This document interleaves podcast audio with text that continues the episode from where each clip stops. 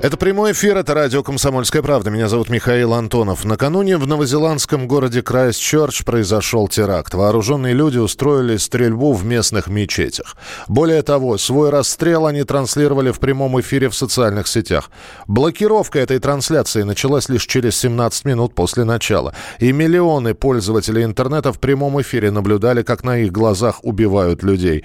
Сегодня число погибших достигло 50 человек. В больнице скончался житель Саудовской Аравии. В больницах остаются 50 раненых. Отец выжившего при теракте подростка Асиля Аль-Ансари подтвердил, что физическое состояние мальчика нормальное, но после увиденной бойни он нуждается в помощи психолога. Сам подросток рассказал журналистам, что полиция не сразу приехала на место происшествия. Это все, когда все это началось, люди звонили в полицию, но она не появлялась. По словам мальчика, террорист, который зашел в мечеть, сначала расстрелял тех, кто стоял перед ним, а потом имама мечети. Произошедшее накануне – это самое крупное массовое убийство в Новой Зеландии с 1943 года, когда во время мятежа в тюрьме для военнопленных в Фезерстоуне были убиты 48 японских солдат и один новозеландец. Подробности о случившемся в городе Крайстчерч вы услышите в материале моей коллеги Светланы Андреевской. Теракт в Новой Зеландии. Десятки раненых и погибших. Небольшой городок в мирной стране уже сталкивался с трагедиями. В 2011-м из-за мощного землетрясения погибли 185 человек. Тогда их жизни унесла стихия, перед которой человек бессилен. Но произошедшее 15 марта гораздо чудовищнее, ведь на этот раз люди отнимали жизни других людей. Группа злоумышленников напала сразу на несколько мечетей Крайстчерча. В это время там проходили молитвы, поэтому храмы были полны прихожан. По словам очевидцев, у многих просто не было шансов спастись. Когда началась повторная стрельба, я побежал. Я потерял из виду людей, которые были на полу. Человек с оружием был за дверью. Я побежал за мечеть и спрятался там. Я позвонил в полицию. Люди начали бежать, но двери были закрыты. Они начали расстреливать людей. У тех, кто не успел скрыться, вообще не было шансов спастись. Я лег на пол и старался не дышать. Один из злоумышленников, австралиец Брентон Тарант, надел на себя камеру GoPro и транслировал все в интернет. В начале 16-минутного видео он говорит: «Давайте начнем эту вечеринку». Заводит свою машину и едет к мечети. По пути он слушает музыку. Это песня времен Балканской войны, патриотический сербский гимн. Брентон определенно пытался сделать свою атаку максимально артистичной.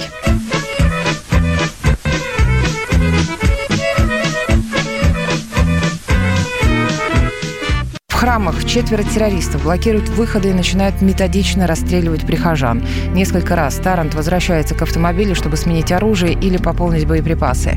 Нападавшие также готовили серию взрывов, но полицейские перехватили машину со взрывчаткой, и преступники уже задержаны. Брентон Тарант также опубликовал манифест, где назвал свои действия терактом. В документе он признался, что вдохновился поступком двух стрелков. Это Андрес Брейвик, который в 2011 году убил 77 человек в Норвегии, и Дилан Руф, чарльстонский стрелок. Его жертвами в 2015-м стали 9 прихожан Африканской епископальной церкви. Местные шокированы произошедшим. Премьер-министр Новой Зеландии Джасинда Ардерн назвала случившееся одним из самых черных дней в истории страны. Очевидно, что это один из самых мрачных дней Новой Зеландии. Это необычный и беспрецедентный акт насилия. Многие из тех, кто попал под обстрел, могут быть мигрантами. Они решили сделать Новую Зеландию своим домом, и это их дом, это мы. В Новой Зеландии нет места для таких актов насилия. По статистике, мусульман в Новой Зеландии меньше 2%. Однако в последние десятилетия их число ощутимо выросло за счет притока мигрантов из Юго-Восточной Азии. Сейчас Новая Зеландия остается одной из самых безопасных стран в мире, рассказывает корреспондент «Комсомольской правды» Мария Берг. По мнению экспертов, оружейное законодательство в Новой Зеландии все равно остается одним из самых мягких. На сегодня власти страны точно не знают, какое число огнестрельного оружия находится на руках у граждан. Впрочем, это неудивительно. Новая Зеландия считается страной с самым низким уровнем преступности. Например, в 2017 году там было совершено всего 35 убийств. Ну и в связи с этим полицейские вообще не носят оружие, когда находятся на смене. Только в последнее время время офицеры стали предпочитать брать с собой на дежурство пистолеты. На турпотоке из России стрельба в мечети Крайстчерча не отразится. По данным Ростуризма, это непопулярное среди наших граждан направление из-за высокой стоимости перелета и отдыха.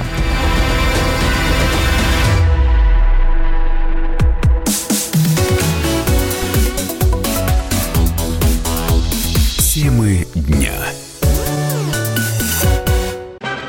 Магеллан прошел вокруг света за 3 года, и его знает весь мир. Фок и Паспарту потратили 80 дней, и про них написали книгу. А с нами это можно сделать всего за полчаса. Знаменитые путешественники в прямом эфире расскажут, где побывали, что увидели и через что пришлось пройти, проехать, проплыть и пролететь. Совместный проект «Радио Комсомольская правда» и Русского географического общества «Клуб знаменитых путешественников». Отправление каждый четверг в 12:05 по Москве.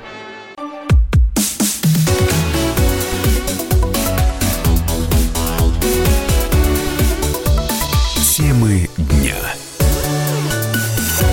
Это прямой эфир «Радио Комсомольская правда». Меня зовут Михаил Антонов. С сегодняшнего дня и по 18 марта в столице пройдет фестиваль «Крымская весна». Посвящен он празднованию 5-летия воссоединения Крыма с Россией. Выставки, концерты, фотобиеннале – это лишь малая часть того, что ждет посетителей фестиваля. Плюс добавьте к этому большую гастрономическую программу. 13 площадок, где будут и крымские устрицы, и жульен из рапана, блюда из барабульки, из тавриды, филе камбалы, подмят на миндальным соусом. Крымско-татарская кухня будет представлена чебуреками янтык, сармой, хачапури с крымским трюфелем и десятками других блюд. Я попробовал, во рту тает. Вкус специфический. Кстати говоря, вся культурная программа пройдет не только в Москве. Празднование 5-летия воссоединения Крыма с Россией будут и в центре событий, в самом Крыму. В центре Симферополя уже стартовал автомотопробег. В мероприятии принимает участие мотоклуб «Ночные волки», представители народной самообороны и другие участники событий февраля-марта 2014 года. Часть автомобилистов и байкеров присоединится к основной колонне в районе Сапун-горы в Севастополе. Всего в пробеге примут участие 5000 человек. Также в Севастополе на горе Гасфорда развернут самый большой триколор, внесенный в Книгу рекордов Гиннесса. А 5 лет назад крымчане были уверены, что только воссоединение с Россией может спасти полуостров от гражданской войны. Об этом рассказал военный обозреватель «Комсомольской правды» Виктор Баранец. Когда Крым возвратился в состав России, Запад начал вытворять различные идеологические, информационные инсинуации. Но одна из таких догадок, что мы якобы забрали Крым только потому, что туда садились американцы. Скажите мне, пожалуйста, для нас воля 2 миллионов крымчан или 97% граждан Крыма имеет значение или нет? Ведь никому не секрет, еще только начинались зачатки Майдана, а уже огромное количество граждан, органов, патриотически настроенных военных, так сказать, которые, в общем-то, вот здесь и там служили на российском Черноморском флоте, обращались к Кремлю, потому что все ждали, что начнется кровавая бойня, что начнется второй Майдан, что начнется гражданская война, которая будет в 10 раз кровавее, чем та, которая творится на Донбассе. Крым вернулся, прежде всего, по воле граждан автономной республики. Я на этом стоял и буду стоять крепко. Я читал огромное количество обращений, которые шли к Путину, в Кремль, в администрацию президента. На эти письма нельзя было не реагировать. Я вам скажу, что мы знали и без того, что Америка прицеливается к Крыму, что туда заходят корабли. Но вы видели, там 1000 людей выходили и кричали им «Долой, янки, долой». Я в этом нисколько не сомневаюсь, что Крым стал бы мощной натовской базой, военной базой. Это был бы непотопляемый авианосец НАТО. И там бы были все войска, и ракеты, и корабли, и так далее. Нельзя забывать об одном, что один из наших великих флотоводцев в давние времена сказал: «Кто контролирует Крым, тот контролирует Черное море». Это был наш военный обозреватель Виктор Николаевич Баранец, а специальный проект «Радио Комсомольская правда. Крым наш. Полная и правдивая история мирного возвращения полуострова в состав России». Слушайте этот проект в понедельник в 8 часов вечера по московскому времени. Темы дня. Одна из главных тем недели из разряда «хоть стой, хоть падай». Сообщение о том, что якобы Максим Галкин заказал убийство Филиппа Киркорова. Сам народный артист России Филипп Бедросович прокомментировал новость о причастности телеведущего к подготовке взрыва на концерте в Махачкале в мае 2017 года. Артист отметил, что у него были совершенно другие планы на день. «И я опровергаю очередную ложь, касающуюся меня и моих близких друзей Максима и Аллы», написал Киркоров в Инстаграме. Певец также поблагодарил своих поклонников за то, что они помогают ему бороться с ложью и глупостью. «Хорошо, хоть у Максима, Аллы и у меня хватает чувства юмора, чтобы не принимать это близко к сердцу», — сказал Киркоров. Подробнее о том, как появилась такая убийственная новость, в нашем сюжете. Максим Галкин заказал убийство Филиппа Киркорова, приревновав поп-короля к Алле Пугачевой. Не новость, но просто песня. «Будь со мной мастером, будь со мной гангстером, я буду девочкой или не будь со мной». И ладно бы эту историю придумали желтые журналисты. Нет, такой байкой порадовал следователей особо опасный террорист. В Махачкале шайка боевиков решила устроить теракт во время выступления Филиппа Бедросовича. Артист ни о чем не подозревал. А я и не знал. К счастью, у бандитов ничего не получилось. На входе в зал оказалось так много полицейских, что террористы не смогли пронести самодельную бомбу. Всех троих негодяев задержали. Двое добросовестно признались в готовящемся теракте. А вот третий решил отличиться. Фантазер заявил: «Максим Галкин заказчик, кто же еще в Москве на улице подошел ко мне и спросил: убьешь Киркорова? Миллион заплачу». А потом дал телефон для обратной связи. Мол, как грохнешь Филиппа, наберешь. Это анекдот. Только очень длинный такой.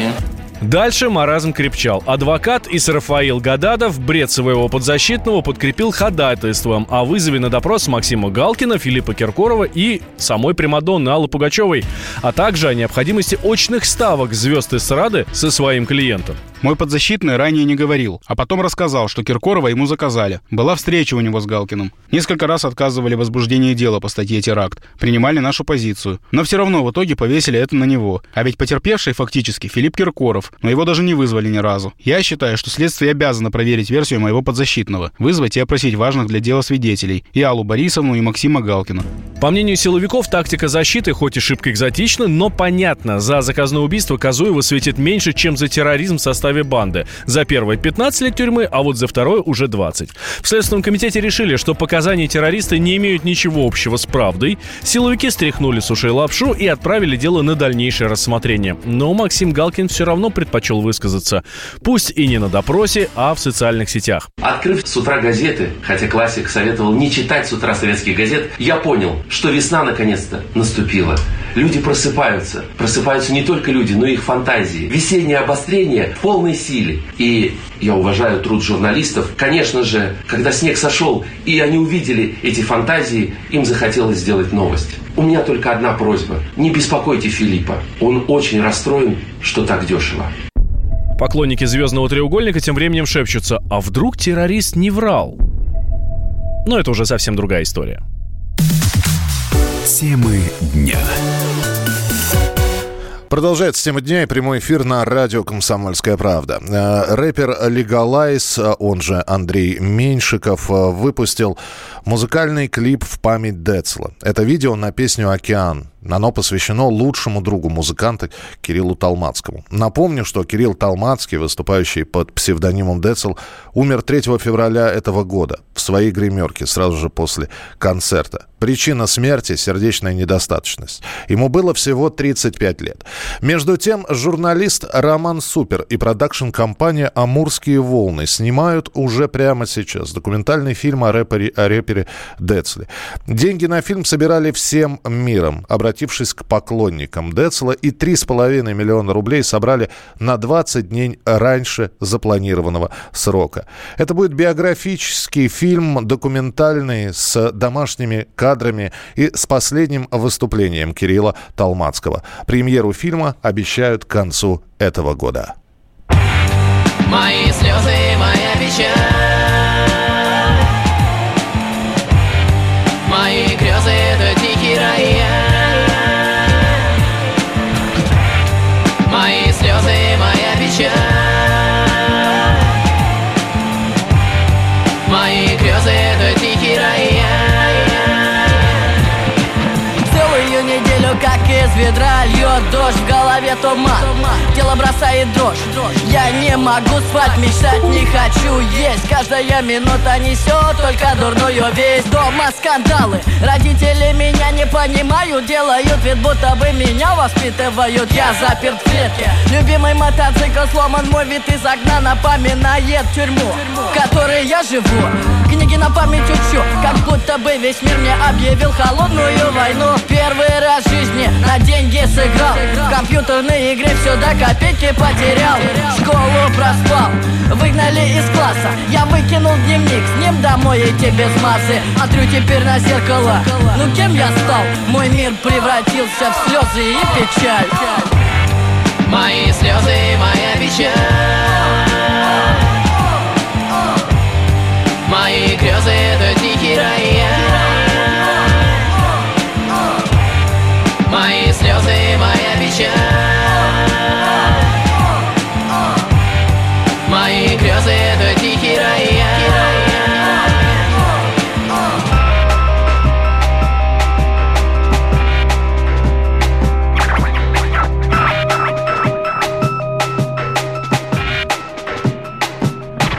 Телевизору не могу смотреть политику, по радио передают только одну попсу. Через интернет в мой компьютер влез страшный вирус, отец в кармане обнаружил пачку папирос. Я в западне, со всех сторон расставлены капканы. У меня нет сил на будущее строить планы. Девушка ушла, я был с ней груб, вылетел трубом, нога недельный мой труд. Хотел пойти перекусить, да нет в кармане денег. Всем моим рассказам друзья не верят, спорить не буду. Стою я в зоне неудачи, но всегда смогу ответить твердой сдачей. Если бы было бы так, чтоб я, Децл, повзрослел, повеселел, Децл делал только то, что хотел. В городской тоске я прочно на ноге стал, меня бы обходили стороной слезы и печаль. Мои слезы, моя печаль, мои грезы — это дикий рай.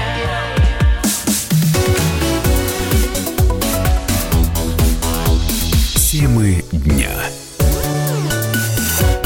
The time for empty talk is over. We will make America great again. Это все мы слышали. А что на самом деле происходит в США?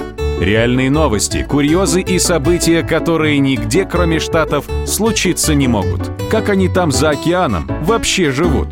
Разбираемся в программе «Не валяй дурака, Америка» с Марией Берг и Александром Малькевичем. Слушайте и звоните по понедельникам с 12 часов по московскому времени.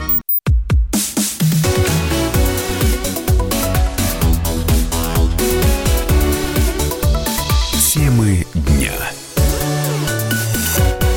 Это «Тема дня», радио «Комсомольская правда». В прямом эфире я, Михаил Антонов. Приветствуем вас и продолжаем работать и обсуждать новости, которые появляются на информационных лентах. И для многих шоком в течение недели стала новость о том, что молодая 38-летняя певица Юлия Началова в тяжелейшем состоянии оказалась в больнице.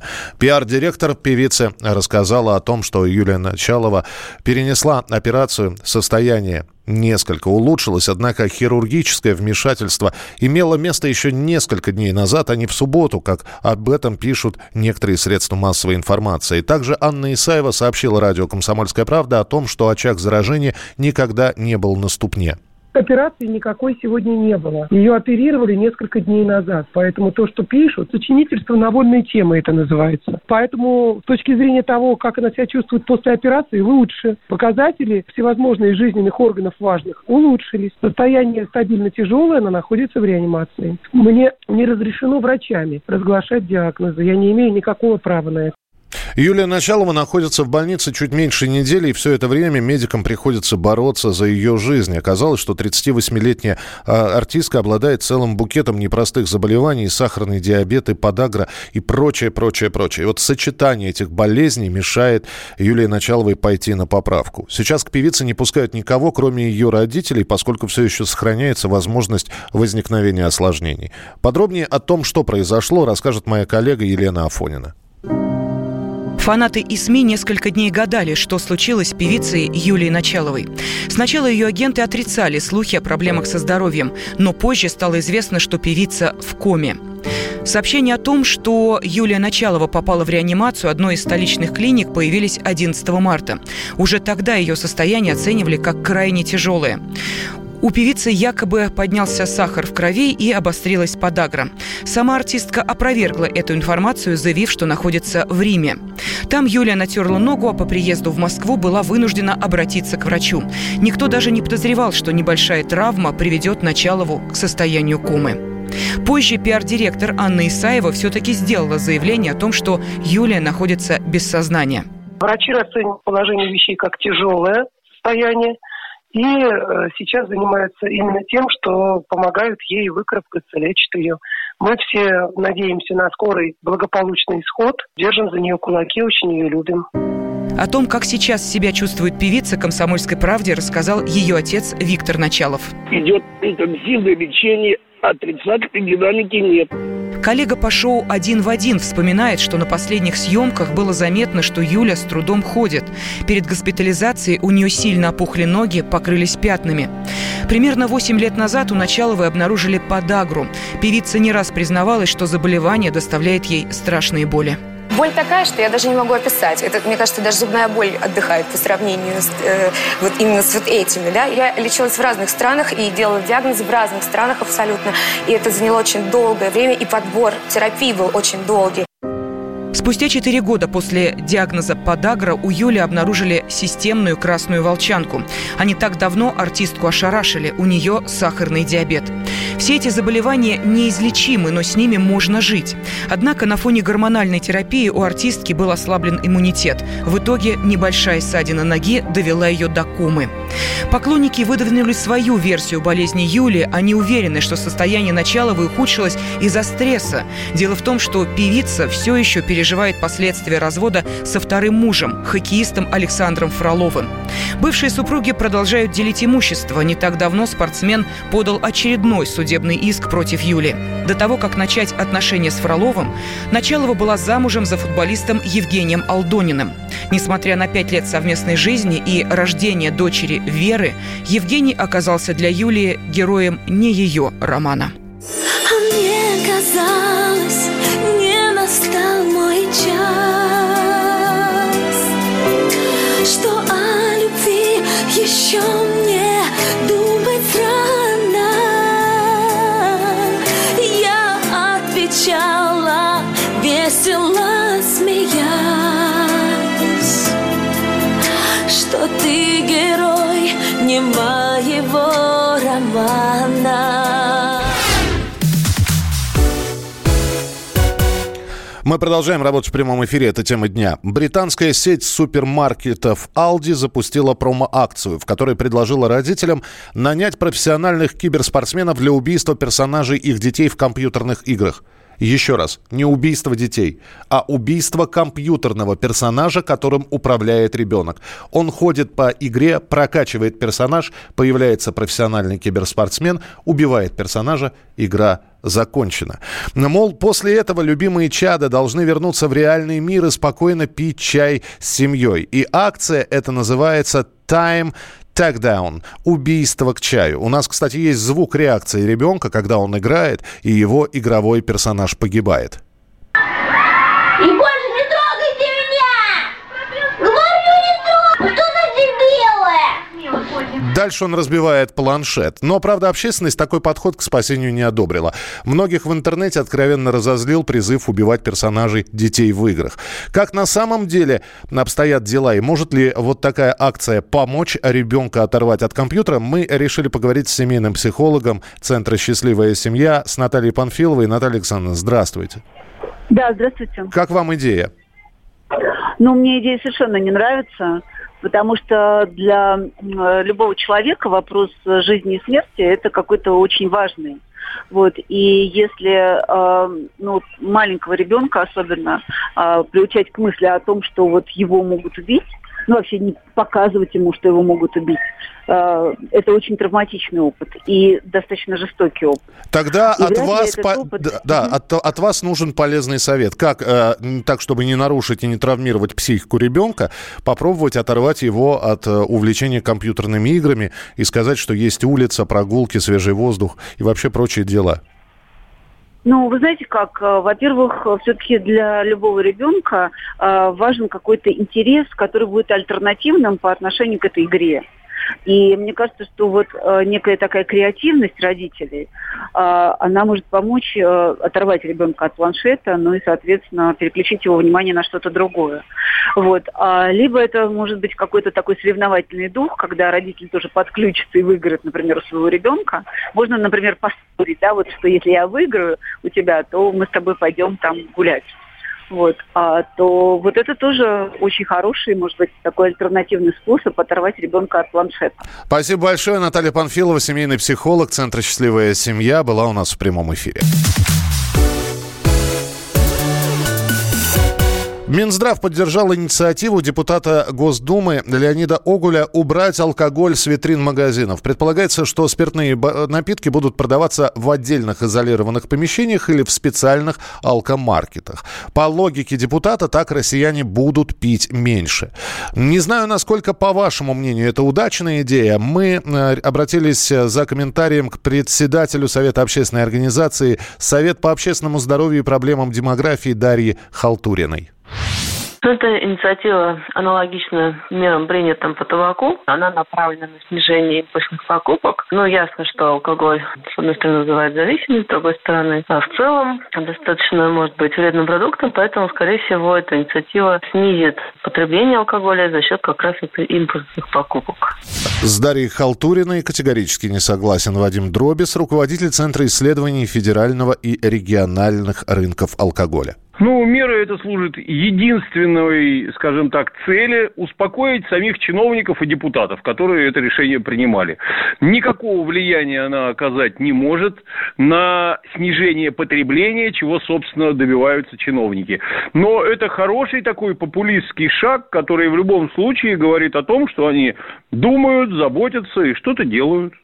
Ну, а как вы считаете, если в магазинах не то что не будут продавать алкоголь, а будут продавать, но вы его не будете видеть, как это происходит сейчас с сигаретами, которые продаются в закрытых таких тентах, и для того, чтобы купить пачку сигарет, нужно этот тент приоткрыть. То есть они не на виду. То же самое хотят сделать с алкоголем. Вы поддерживаете эту инициативу или нет? Присылайте свои сообщения 8967 200 ровно 9702.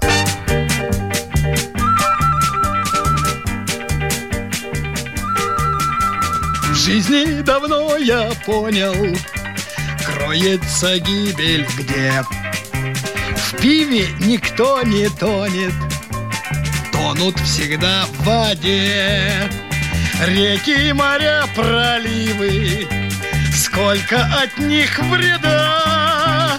Губит людей не пиво, губит людей вода.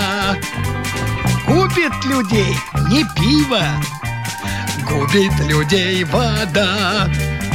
Чтобы вам стало ясно, зря нам не спорить, чтоб вспомните про ужасный, про мировой потоп.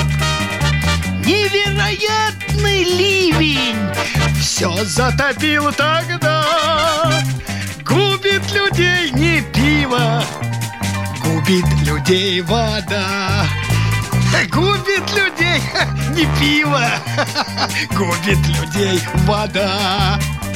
Скажем, в работе нашей, друг незабвенный мой, пиво всего однажды взял и развел водой. И, улыбнувшись криво, крикнул он в день суда: «Эх, губит людей не пиво, губит людей вода! Эх, губит людей не пиво, губит людей вода!»